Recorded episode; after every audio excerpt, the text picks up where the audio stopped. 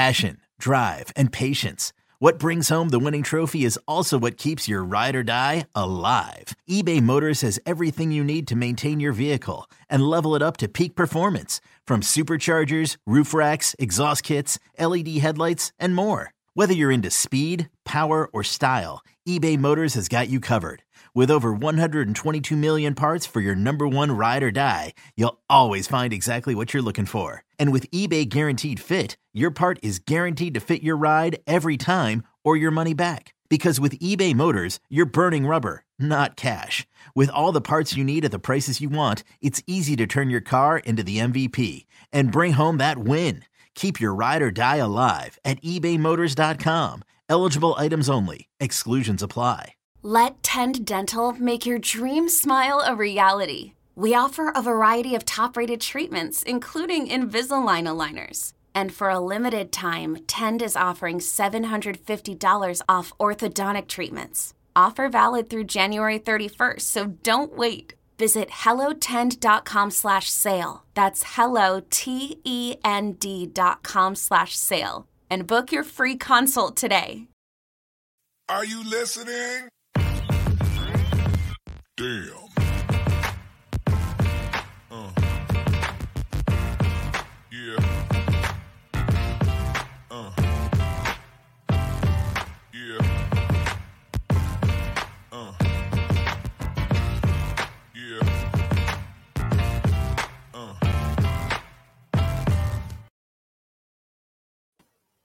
And welcome into another episode of the Dam Podcast here on the 24 7 Sports Podcast Network and powered by BeaverBlitz.com. I'm your host, Carter Bahns, and I am joined, as always, by Beaver, BeaverBlitz.com publisher Angie Machado. And today we have another guest on. Uh, Eric Machado is part of our, uh, our, our prediction podcast here as we go down the Oregon State uh, football schedule for 2022 we may have another Beaver Blitz guest, uh, you know, staffer or, or two join us along the line here. Uh, but the three of us are gonna are gonna get started uh, in in just a second here. But I want to introduce, of course, Angie and Eric. Angie, how's your uh, your final weekend before the college football season going? And, and did you watch any week zero action yesterday? I did. We watched we watched some. My in laws are in town, so um, we're trying to entertain them. And I, I see the comments here. Connor Johnson, yes, I should have poured myself a nice Sunday Pinot for the patio, but I did not. But we were just up at a winery up here, um, up in Sherwood. We went and watched a little live band, took the in laws up there, beautiful view. So, uh, shout out to Avidity Wines. But I stopped. I probably should have kept drinking because I would have been really witty and funny. But she would have picked Oregon State to go to the Rose Bowl. Oh, ro- yeah, nat- national championship. But um, no, I stopped. I'm good. Um, but no, I did. I, I watched a little bit of the Hawaii Vandy game. I watched a little bit of that Nebraska um, Northwestern game, and then watched a little um, New Mexico State, Nevada. So um, kind of fun just to see college football back. I'm sure Eric was right there, tuned in too, right? Oh, absolutely. I mean, nothing better than waking up and uh, watching a game in Dublin, Ireland. I'm jealous because I wish we were there. That would be Wouldn't that have been fun? unbelievable. With the free beer. Did you? But- you yeah, get because that whole their story? uh, internet That's great timing. Eric talks Yes. about the internet, Internet being down and he, down- it cuts out. he cuts out. Just great what's great going timing. on here? I just came off There the golf go. course, so it's a little it's a little sketchy. But uh, yeah, the internet was down, so they had free beer, right? Um, pretty sweet, pretty sweet deal. Well, you better go grab a beer because your internet's not doing too too swift there. I don't know what's going on here. And hopefully the uh, hopefully the Nebraska fans were taking advantage of that because To drown sure their they sorrows. were uh, yeah they they were probably not too thrilled with what they were watching on the field. Uh, Scott Frost, of course, getting off to a rough start, and that uh, probably what's a, a make or break year for him. But this is an Oregon State podcast, so we are uh, going to go down the line and pick the result of every game on Oregon State's 2022 football schedule. Um, as I mentioned, we, we may or may not have a couple of more Beaver Blitz staffers come on and join us here. Uh, but for now, the three of us are going to get things started. First, I, I- just want to mention beaverblitz.com right now is you is absolutely the place to be as we gear up for game day and and for game week. Angie and I will be down in Corvallis tomorrow on Monday for Jonathan Smith's first weekly press conference of the season. Uh, he'll name a starting quarterback. We'll get a depth Will he, chart. Carter? Will do you think Well, he will? I, I mean, he didn't he didn't promise it. No. I guess Which We'll is just see. weird. Anyway, We'll we've see. talked a lot about it, but it's weird that he's not. We because we all know who it is. we all expect that expect. Chance Nolan will be Yes. named the starting quarterback tomorrow uh, when we're down there. But Beaver Blitz throughout the week will have all sorts of preview content, um, you know, takeaways from Jonathan Smith's press conference. We'll preview the matchup with Boise State, uh, and we'll give our our game predictions later in the week. All sorts of good stuff. If you're familiar with what we do at Beaver Blitz, we are we're not taking anything away, and we're we're adding to uh, what we did last year. So it's going to be fun, and and it'll be fun to get back to the structure of of the season. But this is a predictions podcast, and so we're going to start things off uh, before we before we waste any more time uh, with with this weekend's game against Boise State. So Oregon State opened as a four point favorite according to the Vegas, you know, the sports books and, and whatnot. Right now, it's down to two and a half to three and a half. You can you can uh, you can get in anywhere in that range. And I'm not going to start. I'm, I'm going to pass this off to one of you guys to make the pick first. But I think this is one of the more intriguing matchups of the season. I think that line is, you know, I think it's fair being within a field goal. Obviously, home field advantage is is considered to be three points. So I think Vegas sees this as a toss up, and I'm kind of in the same boat there. I- I completely agree. I think this game is a is a tough game. I think Boise State's defensive backfield is um, super strong and maybe not as strong as Oregon State's, but I think it could give the passing game some fits, especially since we've talked about for weeks, Carter, um, that Oregon State's really their weakness is the passing game, in our opinion. So um, if Oregon State's going to have success, it's going to have to be in a dink and dunk type fashion and running the football. Um, this I, I do see it as a toss up, but I think the home field advantage and I think this giving having the extra time to work, I, I will give the nod to Oregon State to win this game. Yeah, the three points obviously is you know home field is that's the three points, so it's it's an absolute toss up. You know, both teams were seven and five, seven and five last year um, before the bowl games. We lost to a team that that they lost to. I think they lost to Utah State also. It's close game. I mean, yeah, we got to win it though. I mean, Oregon State has to win this game. I think to start the season off, uh, especially with the the following week, which we'll talk about. But um, they need to get off on the right foot. They need to start the season off on the right foot at home. Um, and I, I predict that they will. It's a tough one. I, I mean, really, I think we all could see it going either way just because Boise State has always been a tough out, not only for Oregon State, but for the rest of the Pac 12. And Yeah. it doesn't just apply to. To, to Boise State, I, I think we see it with a lot of Mountain West teams, and particularly last year, I know the Mountain West piled up a pretty impressive record against uh, this conference. So I think, you know, where Oregon State stands as far as you know needing to make a statement that it's not you know destined for the Mountain West after realignment settles down. Uh, it's you know if Oregon State really does want to reach that that goal of being a Pac-12 championship type contender, uh, this is a game that they should and and really need to win. I'm going to give it to them too. I, I think Oregon State comes out hungry. You know, I think this team is really motivated. Um, they could catch Boise State sleeping a little bit on them. I, think you know outside of outside of Corvallis, a lot of people aren't necessarily as high on the Beavers as as this team is themselves. And I know that the media that that covers Boise State is is a lot higher on Boise State than they are on Oregon State. So I think uh, Oregon State, in some way, is is kind of playing with house money here. I, I don't think a lot of people expect them to be ultra competitive um, in in some of the tougher matchups that they face this year, and, and I think this falls into that category.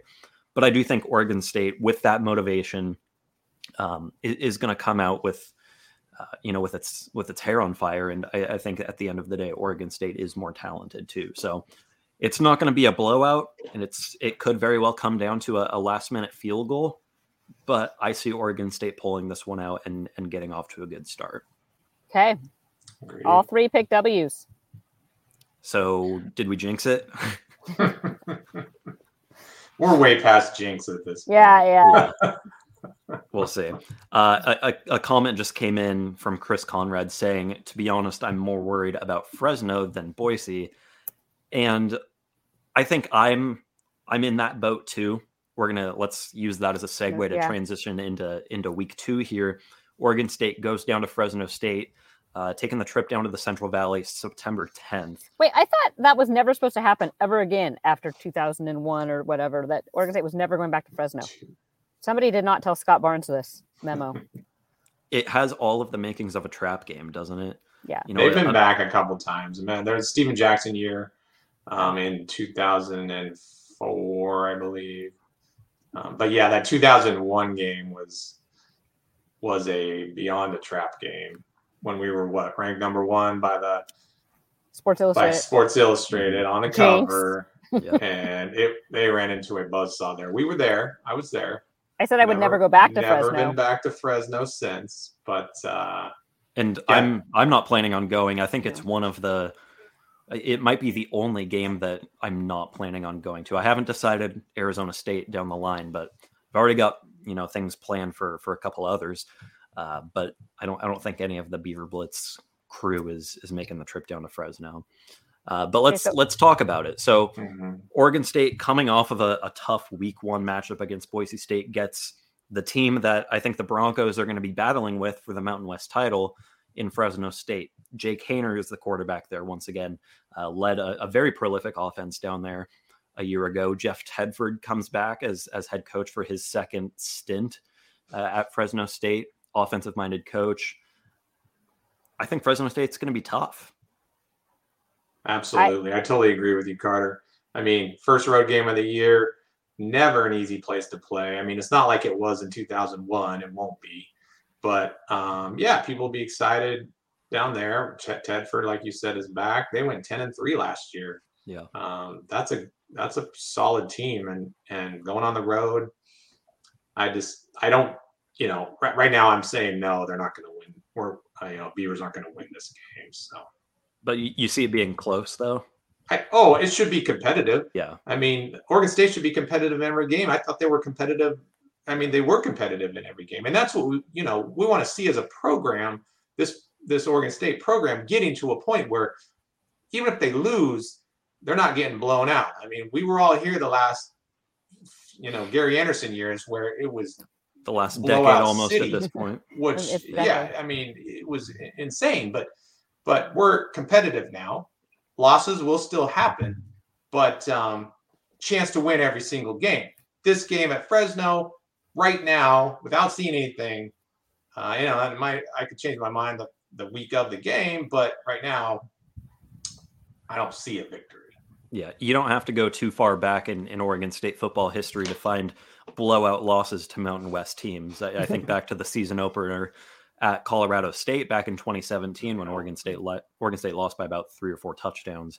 Um, I- don't see this being a blowout by any means. I, I in fact, Oregon State could very well, if, if not win this, lead for most of it. I think it's going to be competitive. It's going to be a tough, tough environment. You know, going down there playing in potentially 100 degree heat. Um, you know, I- there should be a decent contingent of Oregon State fans, but I, I do think that Fresno State fans show out. Um, that that campus, that university, and that stadium are all deceptively actually quite large, um, very comparable to Oregon State. So it's not an easy environment. It's a team that poses uh, a, a lot of matchup problems, and I think offensively is is still going to be pretty tough this year. So I'm going with a loss as well. I, just think you know it's it's tough to look at Oregon State's non-conference and say that they're going to win all three of those games. And if I'm going to be forced to pick, you know, a, a loss in one of those three, I think it's most likely to come in Fresno. I had a loss too. I don't really have anything else different to add. So um, I just all the reasons you guys both mentioned. It's going to be tough road game. They're going to it, it, it, picking a loss.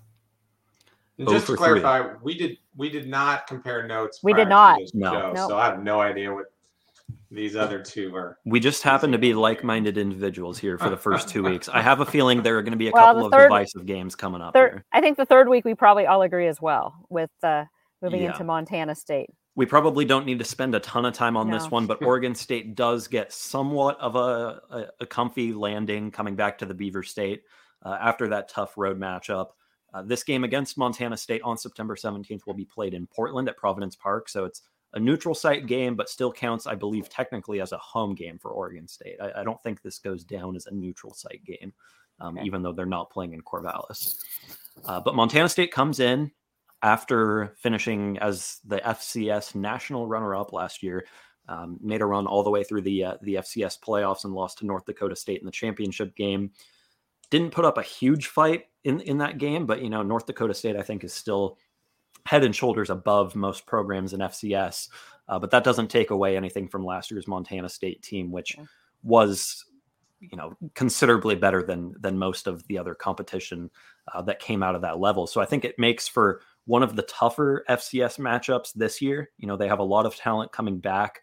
Um, as far as FCS recruiting goes, they have recruited very well, uh, and that program has consistently been very good. So this shouldn't be a you know like a pushover, but Oregon State should still win comfortably. This is an FCS program; they're playing you know scholarship limits uh, you name it. It's a big sky team. Oregon State should win and, and, should win comfortably, but don't be surprised if at halftime the Beavers maybe only have a seven or 10 point lead. But I, I yeah, will take it, a win here. There, there's a lot of guys. I mean, Jeffrey Manning's still on that roster. So, yeah. you know, this is a, a, team that has some former, you know, power five guys that just went up looking for playing time. So, still some talent. And, and I would say some pretty decent talent when you're when you're looking across board. But I pick a W as well.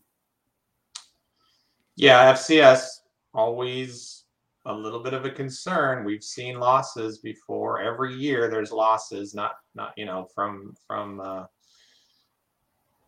D1. I always call it D1 and one double A uh, back in the day. But we've you know uh, Oregon State has lost to uh, Montana's and they lost to a Sac State, which was the worst loss in program history, in my opinion. Um, I was there for and, that one. Yeah, yes, I, I saw saw them lose to to Vernon Adams. Not Cooper that I'm Cup saying and, that that's going to happen here, yeah, but you know, Montana Washington. State was 10, Eastern 12, and three, as Carter said. They were you know runner ups last year to the for the championship. Eastern Washington has been a solid team in that league for for years and years that that Oregon State has lost to. Um, Oregon State should win this game absolutely, and at this point in the program and Jonathan Smith's tenure, they should win this game So they'll have you know they'll come out with a W. It, like you said, Carter, it could be closer than than yeah. we like. And again, like we said with Oregon State and Mountain West teams, you don't have to go that far back to see Pac-12 teams losing to FCS teams. I mean, last year alone, last year Arizona lost to Northern Arizona, mm-hmm. Washington lost to Montana, um, two teams that weren't necessarily vying for a Pac-12 title like Oregon State hopes to this year. Um, but uh, again, you know these these upsets do happen and, and Oregon State fans know all too well. I, I just don't like I don't like the matchup. I don't I, yeah. I don't know why, you know, a power five team because there's nothing in it for for a power five team, you know, for an Oregon State and the, you know, Montana states of the world have everything to gain. It's like their Super Bowl. So um yeah, I just I'm not a fan, but hopefully it's a good tune up for USC the next week. Do you guys like that they're playing it after two Mountain West teams? Because I know, you know, oftentimes – teams will schedule an FCS opponent in week one as kind of a you know welcome back to football type thing. Here's your your ramp up. Um, but Oregon State, in a way, gets you know they, they kind of get thrown into the fire uh, against Boise State and Fresno State, and then after that they have this this FCS matchup, which has kind of been how Oregon State's done it in the last few years. Do you prefer that, or would you rather have that quote unquote cupcake matchup in in week one? I, I like I like the way this is set up better, just because it gives you that motivation during fall camp and, and right out the gate to to be ready. I think it, um, you know, when you play a cupcake right out of the gate, it, it kind of can just let let bad habits kind of linger, and they're going to have to come out ready to play Boise State so they can get some of that stuff. I don't know. Then you have SEC who plays like three cupcakes a year, so yeah, yeah. I mean, we can always have the cupcake debate, but um, no, I think sound good, by the way. Especially coming off of, you know, if they do have a loss at Fresno, you know, there should be no excuse to overlook mm-hmm. anybody at that point. And you know, coming back, playing in a different location, you know, Providence Park is going to be a bit of a different setup um, for football. And don't count is. out the Montana State fan base. I think they yeah. show up pretty well for that. Absolutely, game. but um, you know, Oregon State should win this game. Jonathan Smith's fifth year in the program. So. Yeah, that brings it close to the non-conference portion of the 2022 schedule. Oregon State, you know, they, they start the year with tough matchups against the Mountain West, and then conference opens with another couple of, of, of really tough games as well. I think Oregon State plays arguably the two best teams in the Pac 12 back to back weeks to open uh, conference play. The first of those being USC, which comes into to Reser Stadium, currently ranked number 14. Obviously, that'll probably change between now and, and September 24th. And what have they done to deserve a 14th ranking? So the transfer ridiculous. portal and, What the the- hell? it's the transfer portal and uh, Lincoln Riley. Lincoln effect, Riley. I guess. And But USC. the Trojans come in with, um, you know, they'll, they'll be speaking of hostile environments. I think Reser, even at half capacity, you know, with the the west side being closed off during construction, uh, it, the Oregon State faithful is not going to make this game easy on the Trojans. I, I think Oregon State fans have felt very marginalized during this whole realignment period because of what USC has done, uh, and part of that, you know, I think they're going to take their frustration out on on a USC team that is probably in all real reality making its last trip to Reser for the foreseeable future. School will be back in session. It's going to be rowdy. And like you said, probably the last time we see USC in Reser Stadium. Um, I'm, I'm going to go out on the limb. I, I think this is a win for Oregon State. Wow, I think okay. um, they I think they finished that non-conference two and one. Um, I think they're re-energized when USC comes to town, and I think we see the Beavs firing on all cylinders. And I think they kind of take the the Trojans behind the woodshed. And I think it's a I don't even know if it's going to be close. I actually think Oregon State will roll in this game. It wasn't close last year, that's for sure. Yeah, I wouldn't call. Uh, no, I'm not calling for anyone taking anybody behind the woodshed in this game, especially Oregon State. But um, I do like the matchup. I think it's crazy that they're ranked where they are. They went four and eight last year. They, went, you know, three and six in the in conference in a in a week. Con- I mean, what would be considered a weak conference, right? Yeah. Um, if if Lincoln Riley flips that to a, a ten and two, nine and three season, that's you know he is a He's worth every coaching. penny. Yeah. absolutely. But team t- normally, I mean that would be an amazing turnaround. Um, I think they're still early. Uh, new new um, system in place. Clearly, new quarterback. Um, I think we catch them uh, at home and and pull out the victory. I see. Yeah, I think I, see a think catching them early, like Eric said, I think catching them early before they maybe have had t- complete time to gel. It is the same defensive line that they had last year that Oregon Mhm. State was able to to run on. Um, I think One interesting thing is they play Fresno State the week before. So we They play. Fresno and then they play Fresno. Okay. At home, they get them at home, and then they play, and then we play. So we'll have a pretty, we'll have uh, you know at least a comparable um, prior to that week.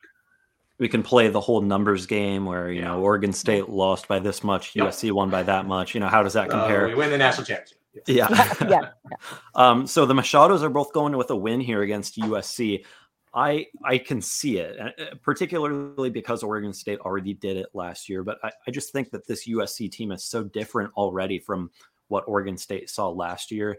Um, that number 14 ranking, it's too high in, in my book. But I do think that picking USC to finish in the top three or four in the conference is it's probably where it belongs yeah. uh, Lincoln Riley, coaching wise, just what he brings to the table right away is is so much more than USC ever had with Clay Helton, and of course, when Oregon State faced him last year, Donte Williams was the interim. Lincoln Riley is you know head and shoulders above them as far as coaching ability goes, and then I think what USC did in the transfer portal this year, landing the number one transfer class, getting Caleb Williams, Jordan Addison, Travis Dye. I mean, three guys at their respective positions that are considered to be among the best in college football. Um, those are huge additions. Uh, they also get Brenden Rice from from Colorado, uh, who was the Buffalo's leading receiver last year. That offense is going to be so much better than it was last year. Uh, they have some veteran veteran guys on the offensive line, so I think USC is going to score a lot of points this year. Um, as I noticed, we just lost Eric We lost Eric.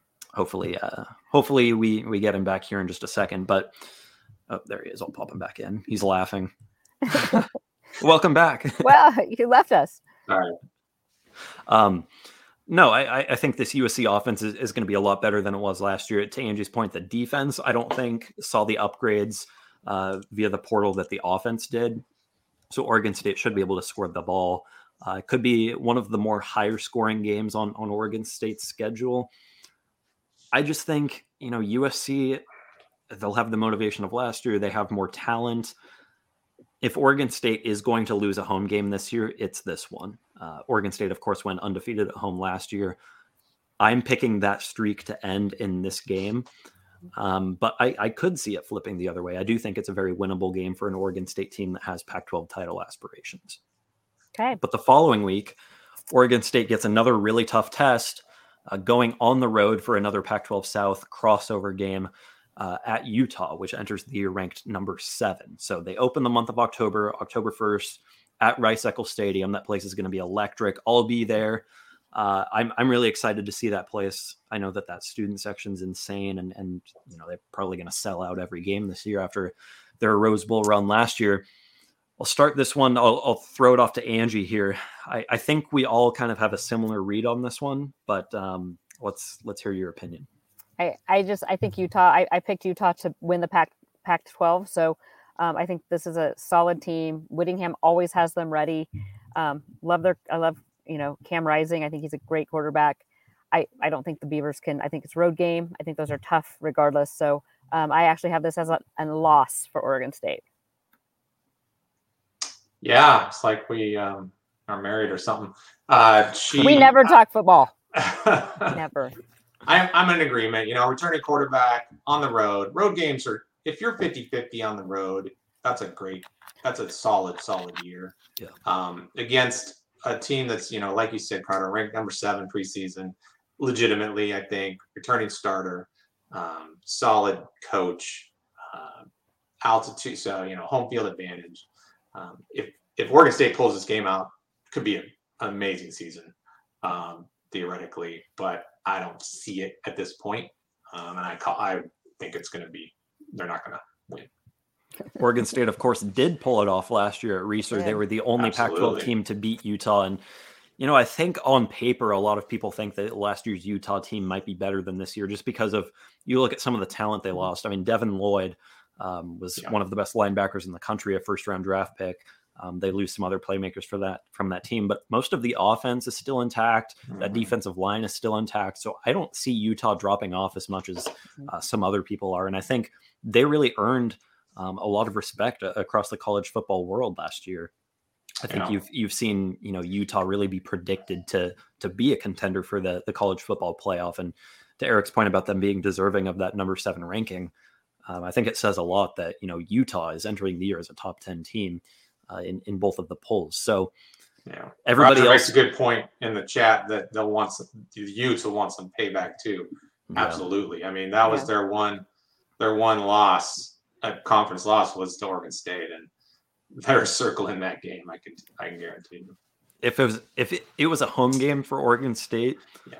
I still don't know that I would necessarily predict a win, but I think it makes it all the more winnable if you're playing at yeah. Reser. Obviously, we saw that come to fruition last year. That was when Luke Musgrave blocked that punt and returned it for a touchdown. Oh. That was the loudest I've heard Reser in a long, long time. Um, but you're going to get you know, Rice Eccles, it's going to be louder than that on every play. Yeah. Uh, you're playing at altitude. Utah is is you know just a, a, physical, brutal team to play against, and and I don't think Oregon State comes out of that one with a win. So that's that's kind of the you know Oregon State's schedule. I think is really front loaded, uh, and that wraps up the first five games, which I think is where Oregon State faces its toughest tests. Uh, as we move into here to really almost the, the second half of the season, I think you start to see a lot more favorable matchups. And, and the first one of those that uh, that comes after Utah is a road game at Stanford. Another one that I already have my flight booked. I'll be there for for Beaver Blitz, October eighth. Uh, at, at, Stanford Stadium, which is basically a home game for Oregon State. yeah. um, I expect that I, I, will see a lot more orange than Cardinal down there. Um, a, a, team that Oregon State finally you know got over the hump and and, and beat last year after a decade long losing streak. I'll start this one off with with my prediction. I think Oregon State wins this. Um, I'm I think generally lower on Stanford than than some other people. Stanford, in in my opinion, across the board was was one of the worst teams in the Pac-12 last year. Their record largely reflected that, uh, and and I don't think that they've really done much to improve. I, I know at quarterback they're set.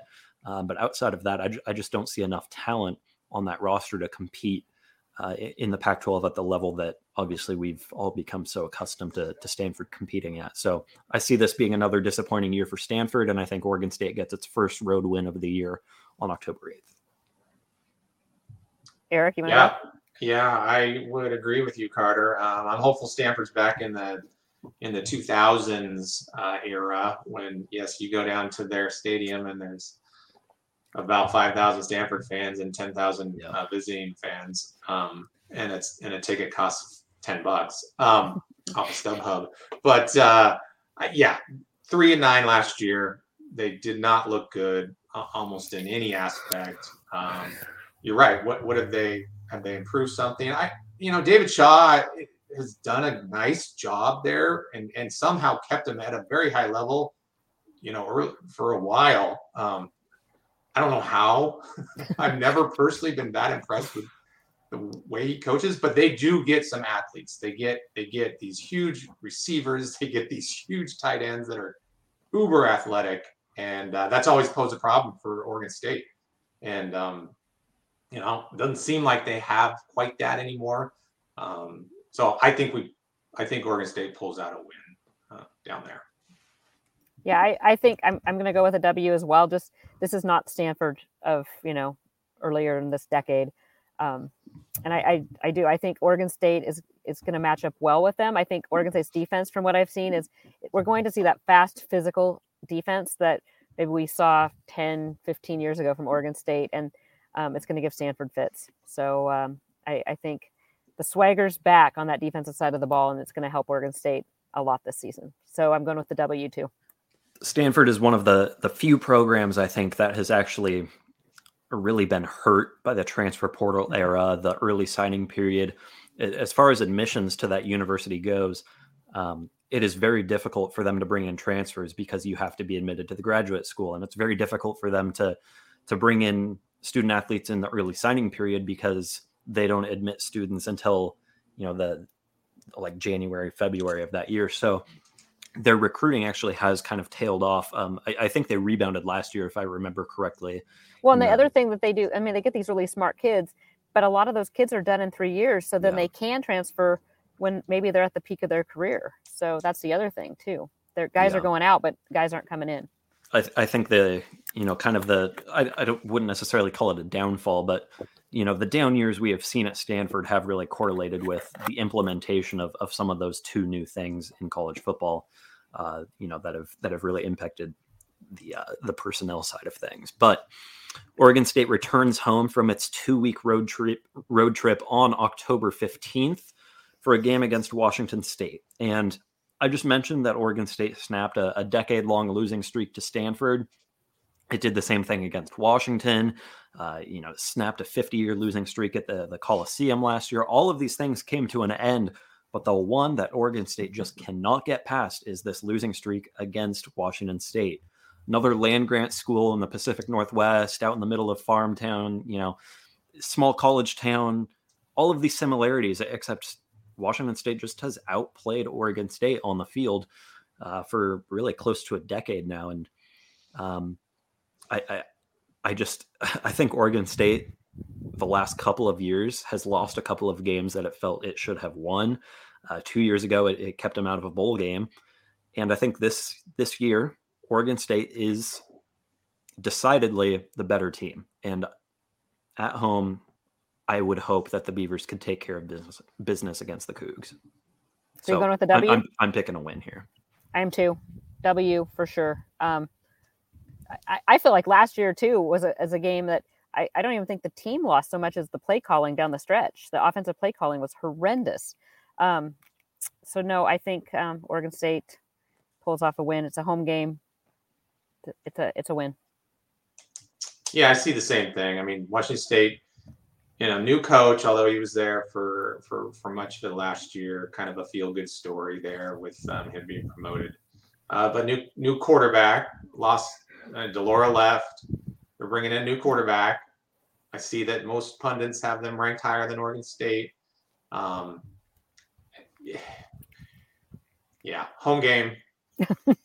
Oregon State, you know, first of Yeah. two, first of two in a row at home, coming off of uh, Stanford, which hopefully was it will be a win.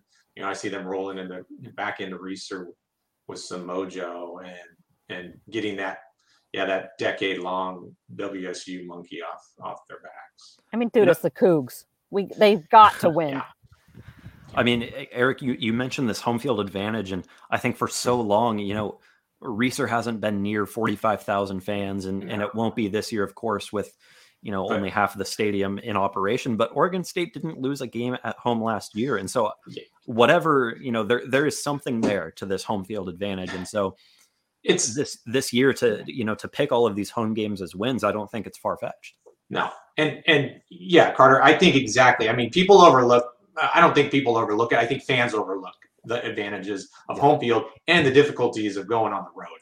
Because home field, it's you know you're sleeping in your own bed, you're, you're having your same routine. You go on the road, it's a new place, different routine, um, and it shows. Best teams in the in the country don't win 100 percent of their road games. If they win 50 to 75, that's a great year typically, and um, so, you know, conversely, Oregon State should win their home games at this point, and because it's harder for for the WSU's to, to to do that. Washington State and Oregon State, I think, are two teams that are going to be battling for taking that next leap in, in the Pac 12 standings. I think two programs that are on the rise. You know, Oregon State, of course, coming from a lower floor. Washington State just, you know, had some turbulence the last couple of years. And I, I think they're kind of getting back on track under Coach Dickert. So this game, I, I could see being the decisive factor in which team finishes fourth and which team finishes fifth, or, you know, which is fifth, which is sixth. I, I think it'll have some bowl implications in that way. Um, but I do see Oregon State with the win here. Oregon State's last game before its bye week comes on October 22nd. This is another home game. So Oregon State with two home games in a row uh, to, to finish out October. Colorado comes to town as as my pick to be the worst team in the Pac-12 this year. Uh, I see Arizona leaping them. Actually, Yeah. uh, I think Arizona played really hard for Jedd Fisch and and is going to surprise some people this year. But uh, Colorado, uh, I mean, this is a game Oregon State should have won last year, and it's the game that that got Tim Tibesar fired. Before I make my pick, which I, I think is is very obvious, I'm I'm going to pass this off to one of you guys. Yeah, I'll go. Um, yeah, how many games late was that firing? Um, Karl Dorrell couldn't win at UCLA. I don't see how he wins at Colorado. They were their record was you know they're four and eight last year. I think they were a little tougher than that. They took what A and M to the wire. Yeah. Um, lost early. Um, That was in Boulder, though. It was in it was a neutral. Well, it was in Denver. Was Oh, Denver. Probably Okay. Denver. Yeah. Um, but he couldn't win at UCLA with all of their talent, and I didn't see anything. And defensive, you know, minded at some level, no offense. Um, and it- yeah, we Oregon State at this point in the season, um, that you know that should be two straight wins, third straight win at Col- with Colorado. I'm just gonna say predict. Buff buffs are bad. That's it. BAB buffs are bad. These win. That's my Lee Corso. That's all. That's all. Put on all. the put on the you. Oregon State headgear. Angie going full. Lee Corso on us. Going Corso. Are you gonna Yeah, give me I a not mean- so fast? Or are you gonna agree? Uh, I there's there's no not so fast Oh wait, here. I, I, I would think if I'm Corso, I Yeah. do the not so fast. outside of Montana State, this should be the most potential. This should have the the biggest potential for a blowout win. I could see Oregon State winning this by 28 points or or more. I, I just Yeah. think Colorado is that bad. Uh, the only reason Oregon State didn't win last year was because the defense at that point was was just so brutally bad. I, I think you know if, if we're being completely honest, Oregon State's defense was just terrible in that game. Uh, Colorado had one, game too. It was- Yeah, Colorado bad. had- two. I mean, little things, but yeah. The, the Buffaloes had one of the worst offenses in, in the entire country last year, uh, and Oregon State let them score about 35, and and of course that game went to overtime, and um, just it, it really was a it was it was a a real letdown. I, I think Like I Oregon said, State was really Buffalo's offense was so bad it got Tim Tibesar fired. Finally. Yes, finally, right? But uh, yeah, Yeah. That we should not see that this year. It's going to be a completely different game on both sides of the ball. Yeah. Uh, and Colorado, I expect to be you know improved, but um, I agree with you, Carter. This should be the game that this could be a game where it's not super close. After that, Oregon State goes on a bye week. It'll be a, a nice little week off for for everyone. Uh, I think the bye week comes at a great time. You know, you're entering the final, the home stretch. It's right before October. Get some guys healthy. Um, so I, I think that comes at a good time. We'll get to the the second part of the conference schedule here in just a second, but I want to remind everyone beaverblitz.com is the place to be during Oregon State's football season. We have so much great content planned this year. Angie and I actually just met on FaceTime the other day to to plan things out. Uh, we've got our daily, you know, content plan um, good to go. We'll both be in Corvallis on Monday for Jonathan Smith's presser. We'll have all sorts of stuff coming from that. Uh, interviews with the offensive and defensive coordinators and, and players throughout the week. And then our staff picks on Friday. Peter and Raju, um, we were hoping to get them on the pod this week. We'll have them send their their predictions um, when we're done, and, and we'll get that up on the site. But they, we expect we'll have a, a, at least a couple of smackdowns from them this year. Of, of course, one of the the fan favorites uh, on Beaver Blitz. But throughout the season, nobody's going to have more content than than BeaverBlitz.com. Uh, you know, our whole staff is going to be hard at work, and we're gearing up for what should be, what we think could be a pretty special Oregon State football season. Gonna surprise some people. Old Man Winter here. If I had it my way, it would stay winter all year long. Short days, wind chill, black ice, and a good polar vortex. Oh, heaven! Wait, is it getting warm in here? Your cold snap is over, Old Man Winter. Spring has arrived. Spring. Spring is here, which means it's the perfect time to get away in the Hyundai you've always wanted. Visit the Hyundai Getaway Sales Event, where you can get great deals on all of our award-winning Hyundai models, like the tech-filled Tucson and Kona, as well as the spacious Palisade. Enjoy wherever you go with the peace of mind that comes with America's best warranty and three years or 36,000 miles of complimentary maintenance. But hurry in, these deals won't last. Add more joy to your journey at the Hyundai Getaway Sales Event. Now get 0% APR or up to 1500 bonus cash on the Hyundai Tucson. Now, during the Hyundai Getaway Sales Event. Offers end soon. Call 562 314 4603 for details. Hey, it's Kaley Cuoco for Priceline. Ready to go to your happy place for a happy price? Well, why didn't you say so? Just download the Priceline app right now and save up to 60% on hotels. So, whether it's Cousin Kevin's Kazoo concert in Kansas City, go Kevin, or Becky's Bachelorette Bash in Bermuda, you never have to miss a trip ever again. So, download the Priceline app today. Your savings are waiting. Go to your happy place for a happy price. Go to your happy price, Priceline.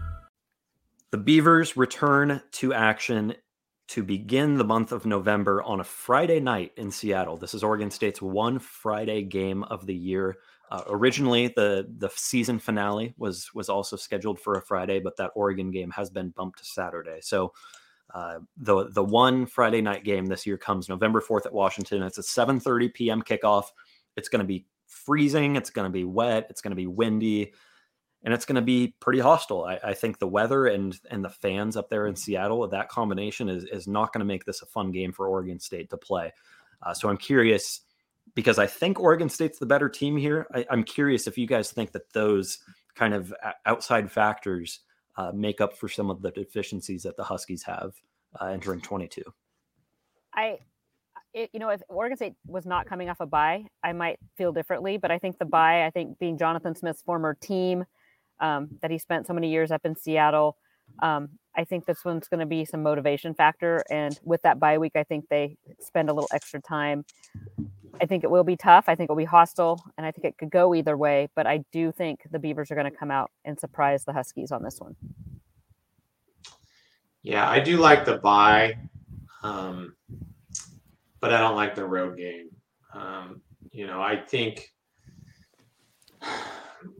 we have five. I'm just looking at this. Oregon State has five road games this year.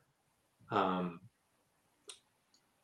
depending on where you UW is at this point in the season, they're you know they were four and eight last year. I think they'll be improved, so the fans will be back to some degree or, or more engaged. Um, I'm going to call a, a loss. I do like the buy for us. I think it's probably going to be a close game, but right now, um, road game, night game Friday night, like you said, bad weather. Um, I'm calling a calling an L. A little windy on the back porch there, Angie. Yeah, it is. What what's your take? Uh, does Oregon State go in. up to yeah? Does Oregon State go up to Seattle and pull this one off, or uh, is is Washington improved enough and and is that environment hostile enough to to hold the Beavers at bay? Oh, I, I'm calling a win. Okay. I think the bye week. I think that's the difference maker. I think the Huskies are way improved, um, but I just don't think they're quite there yet, especially at quarterback. Chris Conrad says in the YouTube chat, shout out again to, to everyone watching us live on YouTube. We really appreciate the support that we've gotten there in, in recent weeks. Uh, numbers through the roof, and we uh, we really thank you guys for that. Without Jimmy Lake, I think UW will be a lot better, says Chris Conrad. I wouldn't be surprised if the dogs go eight and four. Some of the metrics out there, and, and and you know, some of the media, the folks out there that are you know voting on preseason polls and, and ESPN with its FPI, pretty high on UW, and I can see why. You know, there's some talent there. There's Washington has recruited very well for a long time. Uh, they bring in a, a proven coach in Kalen DeBoer, a, a proven winner. You know, at the NAIA level, he won something like 60 games uh, with like five losses, something crazy like that, and led Fresno State to a couple of good seasons. Had some success at Indiana as offensive coordinator. He brings in Michael Penix Jr. at, at quarterback from Indiana uh, who he named as, as the starting quarterback. Dual threat ability. I'm curious to see what he brings to that offense. I don't know if the Huskies are going to show dramatic improvements on that side of the ball, uh, but it would be tough for them to be as bad as they had been in the last couple of years under a staff that that pretty much. I mean, to be honest, it looked like it didn't even know what it was doing on the offensive side of the ball. So I do think the Huskies are going to be better. I've kind of touched on the environment up there just being really tough. Um, Oregon State last year needed a last second field goal to beat a Washington team that was really down. Um, Oregon State histor- historically hasn't had a ton of success against the Huskies. And I think you just add all of those factors together and it makes for a pretty tough game on the road. I, I do like that the Beavers get a bye week right before. Oregon State has really played Washington tough under Jonathan Smith's leadership. I don't know how much of that comes back to his familiarity with the program, um, but at some point, you know that that familiarity doesn't mean too much when the guys that you recruited aren't even there anymore. So this year, I, I I do see Washington winning this game, getting back to its winning ways in the series. But I think Oregon State has a, a pretty good shot of pulling off this win.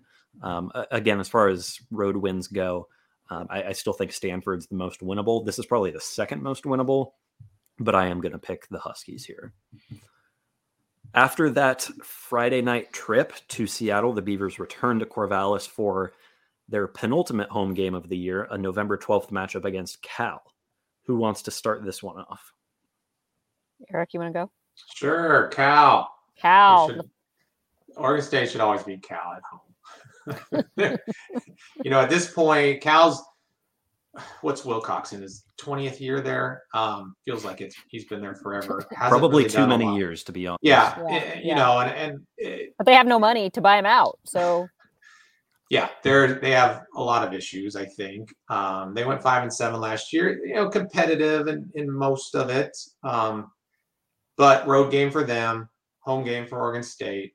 Uh, Oregon State, in my prediction, coming off a tough tough loss at, at UW is going to have you know be refocused and comes back at Reser over Cal with a win.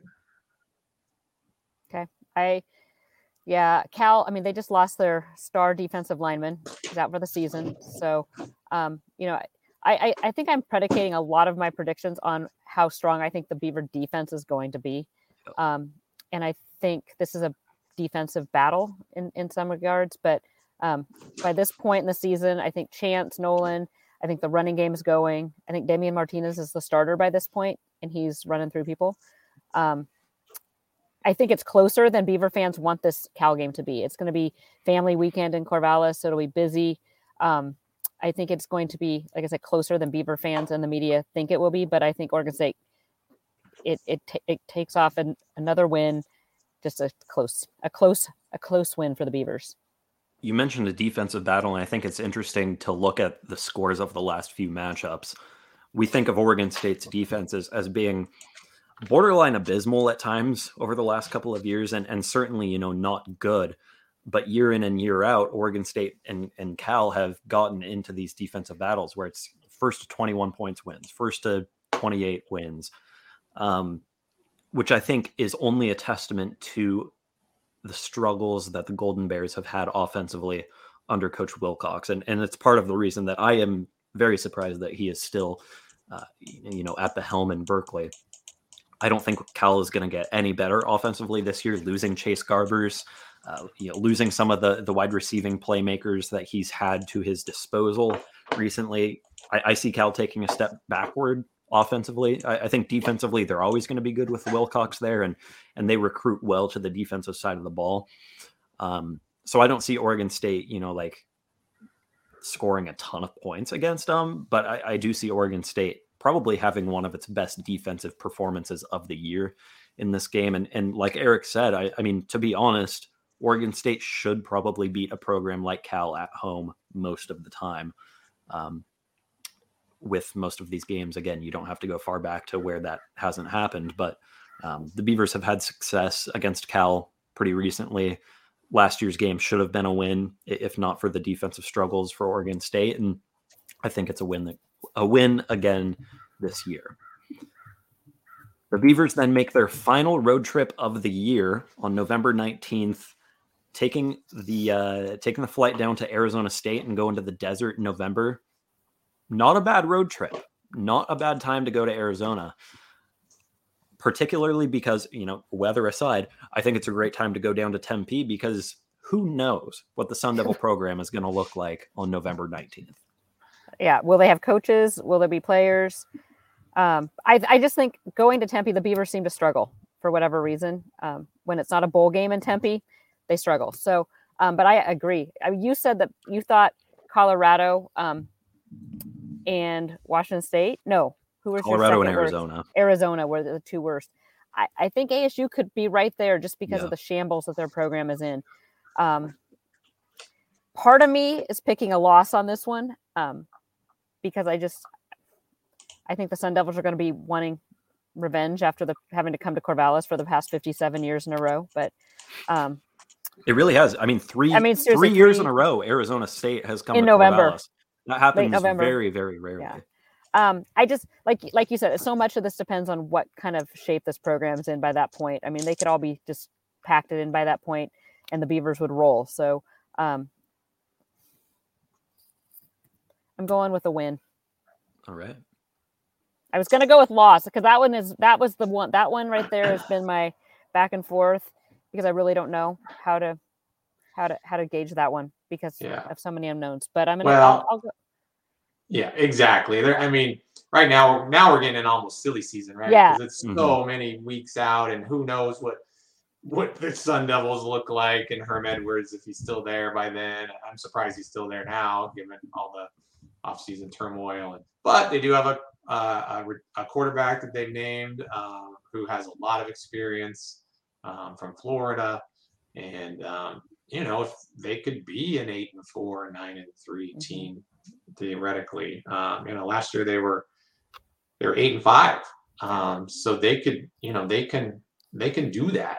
Um, somehow Herm Edwards gets these guys to play for him um, and has enough football knowledge that um, translates to victories for the most part. But again, uh, it's a road game. Um, I, yeah, the weather and all that won't be an issue. It'll be November, probably a night game. Um, but I, Oregon State has historically played poorly at in Tempe, um, even on great years. You know, we've we've been down there when they should have won. They were favored to win, and something happened and they lost. Um, so right now, I'm calling it a calling it a loss. now if you dress up Notre Dame in ASU costumes and uniforms down in Tempe, then I'd say Beavers win and call it the Fiesta Bowl or the Insight Yes. Bowl. But or the Insight Bowl. Yes, call it either one. call it. Okay, Carter, what do you think? Yeah, so Eric's predicting that the ghosts of uh, of Eno Benjamin running for 300 Yes, yards are, are oh, gonna wow. are gonna haunt the Beavers down there. You say it's a toss up, but you're going with the Beavs. I I think that you know Angie, you mentioned that you have one toss up game that you keep going back and forth with in your mind. For me, that's Washington. I've been going back and forth, and that was the very last game that I picked uh, when I was preparing for this show. Um, of course, I ended up going with a loss there. And when I made that that pick, I said if Oregon State's going to lose a road game against Washington or you know Stanford, it's going to make up for it somewhere. I, I have confidence that this team is is too good at this point to lose multiple coin flip type games on the road. I think this year, if if they really are going to take that next step, this is the the year where you expect them to win some of those games, and I think they get this one at ASU. And I'm comfortable predicting it just because I don't necessarily know that it's more likely than not that Herm Edwards is fired by then and, you know, the locker room's in shambles. But I do think that's a realistic possibility. And we've seen a lot of preseason predictions come out picking Arizona State to finish in the bottom third of the conference. And I think they're taking that possibility into account. Um, I know ESPN just actually released its power rankings for the Pac 12 and it had ASU as low as, uh, I believe, ninth or 10th. So the you know the the the floor is very low for ASU because there's a possibility that this program is just in shambles by November. The ceiling, I think, you know, this this team has such a wide range of possible outcomes. I could see Arizona State winning eight games and competing for a Pac-12 title. You know, if if they live up to their potential. And to Eric's point, Herm Edwards has done nothing but produce results, even when he's been counted out at ASU. Yeah. Um, but I do think that it's winnable for Oregon State. I think late in the season, Oregon State's going to have a lot to play for this year. So there might be a little more late season, end of season motivation than in years past. And I think Oregon State goes down to the desert uh, and, and, pulls off a win that maybe not a ton of people might see coming, especially if that, ASU is is as good as it could be. Do you think, Jonathan? Uh, so if the Beavers are having as good of a season as, as we kind of all are predicting, do you think one of the toughest thing for things for Coach Smith is keeping the guys focused and and on, eye on the prize, or do you think they will stub their toe down the stretch? I think Oregon State is just locked in this year. Yeah, the veteran presence that the Beavers have. I mean, they just named six captains. They've never done that before. It's always been limited to four. Um, we have we have heard time and time again from the staff and from the players that this is a player led program and that you know cohesiveness in the locker room is always one of their strengths. We've heard this in the last couple of yeah. years, actually, but this year I think we've seen it the most. Um, this really is a, a, team that is led by a bunch of fifth and sixth year guys, and seventh. I think seventh even with Jaden Grant. Jaden Grant. Um, so I think that you know that extra COVID year, this is the year where you're starting to yeah. see that um, really, really take effect as far as player leadership goes. And so I see this team being locked in week in and week out all 13 weeks of the regular season, you know, by week included. Uh, and, and I see the Beavers playing very disciplined down the stretch. Okay. And of course, they end the regular season. They wrap things up on November 25th at home with rival Oregon coming into town. Oregon is the third ranked team on Oregon State's schedule right now as things stand in the preseason AP poll. Both of their Mountain West opponents actually received votes, but um, but as far as actually cracking the top 25, Oregon uh, is is the third and final team there, checking in at number 11. It's a rivalry game, so anything can happen. So I'm assuming we're probably going to be all over the board on these predictions. it's a rivalry game. I is there any other prediction? I mean, is there any other way to go, Carter? Come on, Beavers by hundred. Come on. I, I picture this goal line stand. Tristan Gebbia trots out, comes runs, back, comes back. No, um, no, I think this is going to be a, a great game. Um, and since I have the Beavers actually losing two games, and if the Ducks are like, well, you as a Duck fan, and they're going to like have plus five wins because Georgia should count as like five wins, so they're going to be like 15 and 0 coming into this game. Um, this could be huge. I mean, honestly, if if if my my prediction that Oregon State has lost to Utah and Fresno State early in the season, Oregon State will be ranked. Game day, game day, baby. It could Ooh. be it could be big. I, like I don't know. I don't know if it game day because that's that's always big rivalry weekend. But um, I I don't know enough about Dan Lanning. I, I think he'll be good. I think he's better than Mario because I didn't like Mario. So um, and, and, we know I base things on who I like, but um, I think I think Oregon did not perform as well as they could under Mario. Um, I still think it's going to be a tight, tight game, but home game. This is where the home field comes into play. Um, I, I'm going with a very close, maybe even an overtime upset over Oregon in the in the game formerly known as Civil War. All right, Eric. Yes. Um, you know, overrated as always. Again, and Dan Lanning might be a great guy. He has no head coaching experience. Mario Cristobal had plenty of head coaching experience, and you know, and translated that in ten and four season last year. Um, you know, Ducks have what new quarterback. Um, they have a lot of new pieces actually, and uh, I mean, this is end of the season. It's a rivalry game, but home field. It's kind of gone back and forth uh, a bit lately. Um, seems like, but um, yeah, Oregon State gets the the W. The the chess match between Lanning and, and Smith. I'm taking Smith right now because we don't know enough about Lanning. For those who are watching us on YouTube, you can see that I'm wearing glasses right now. They're pretty translucent. I don't see a whole lot of orange on there. Uh, I'm not. I'm not wearing orange colored glasses today, guys. I'm. I, I think I've.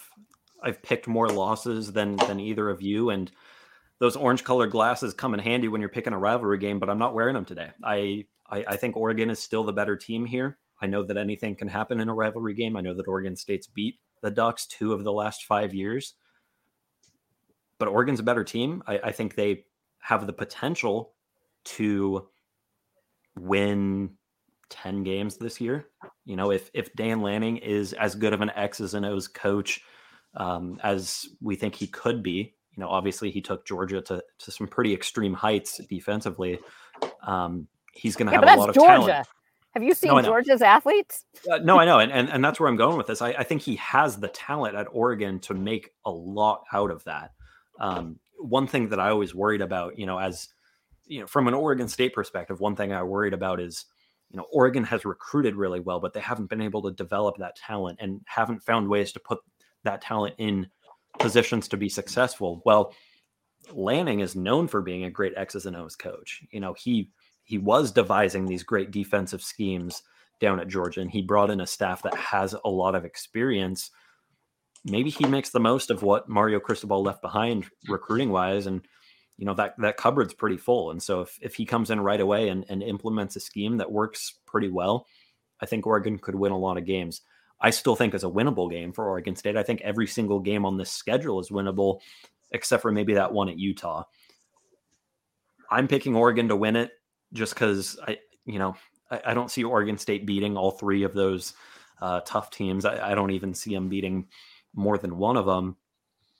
I, I've got the Beavers losing this one. Yeah, Chris Conrad saying if Bo Nix is their starting QB, I like our chances. I don't think Bo Nix will be the starting quarterback at the end of the year. I, I think Ty Thompson gets a shot before then. What- Bo Nix is, is really just the second coming of Anthony Brown. You know, a, a guy who has dual threat ability, but is really inconsistent through the air.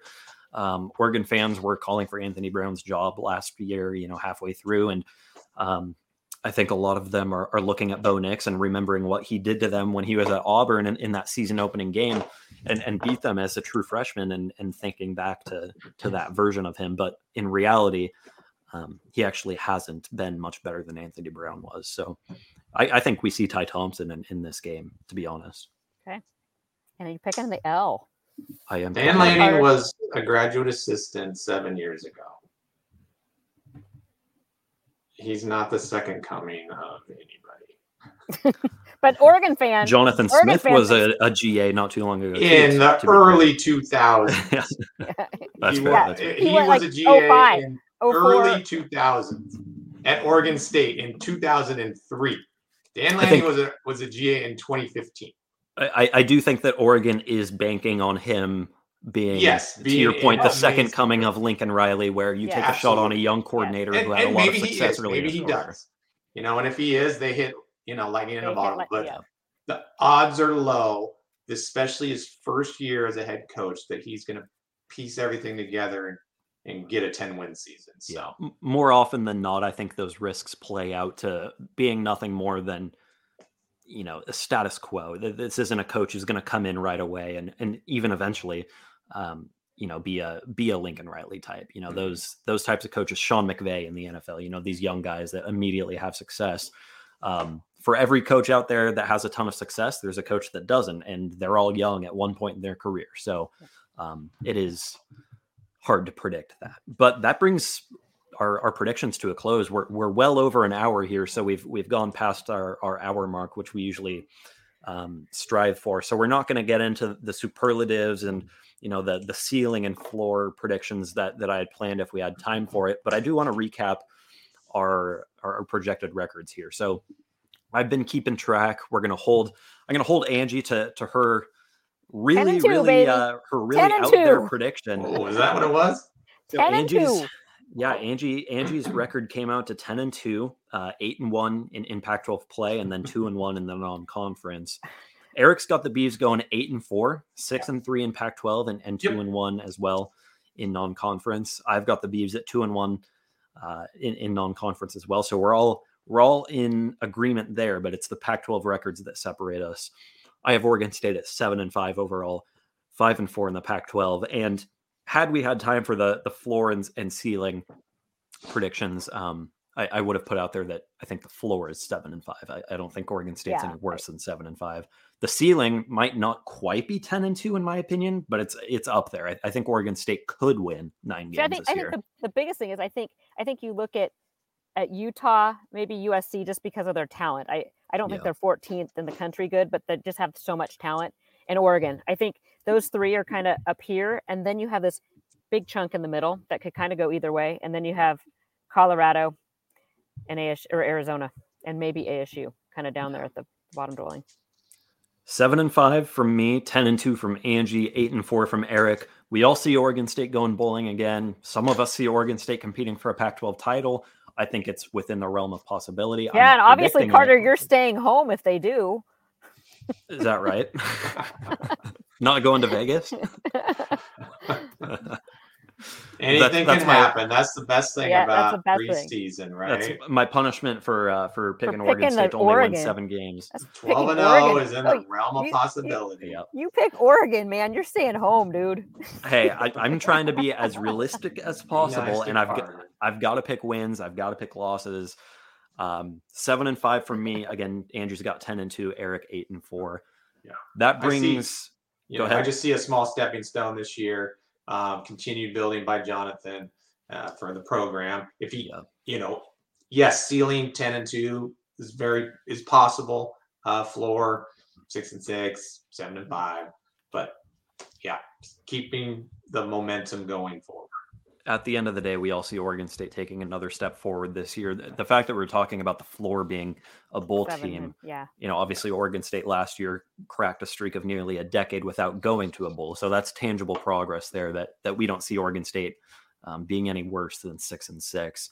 Uh, and and the fact that we're talking about Oregon State as a ten and two team potentially with, you know, I think a level of of realism to that. I, I don't think Angie's ten and two prediction is really that far out there, um, even though it is you know on the higher bit. end a little bit. Um, it, it it is a little optimistic, but again, you know, Oregon State's internal goals are to be a nine win, 10 win team and, and compete for the Pac 12 title. But that brings our prediction pod to an episode. We want to thank everybody for watching us live on YouTube. And of course, if you're listening to us on the audio version, uh, clearly you did something right and, and, and found our new feed. Um, I have heard from a couple of people that they've struggled to find that.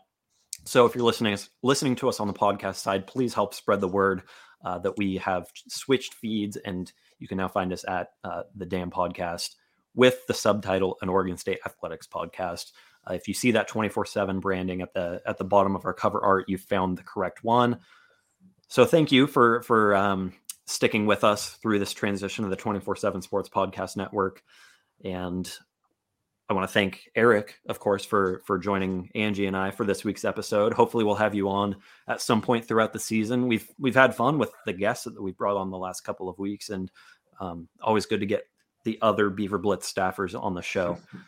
we are going to publish these predictions along with those from Raju Woodward, Peter Riley Osborne, uh, maybe even JP.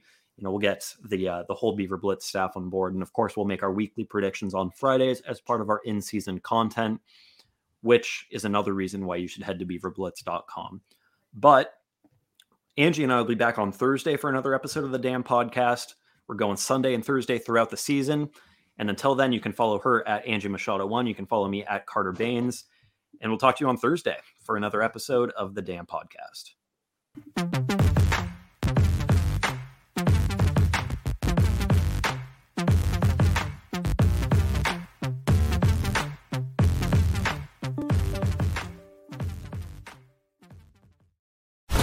Hop takes the stand in the new documentary As We Speak Rap Music on Trial, now streaming exclusively on Paramount Plus. Rap lyrics are playing an increasingly prominent role in criminal cases. Every song, every lyric, every video that you've ever been involved with, they're going to use against you. Follow rap artist Kemba as he explores the weaponization of rap lyrics in the criminal justice system. This artistic expression is a confession. I'm ready. Roll the tape. Watch the eye opening new documentary As We Speak Rap Music on Trial, exclusively on Paramount Plus. Head to ParamountPlus.com to try it free. Terms apply.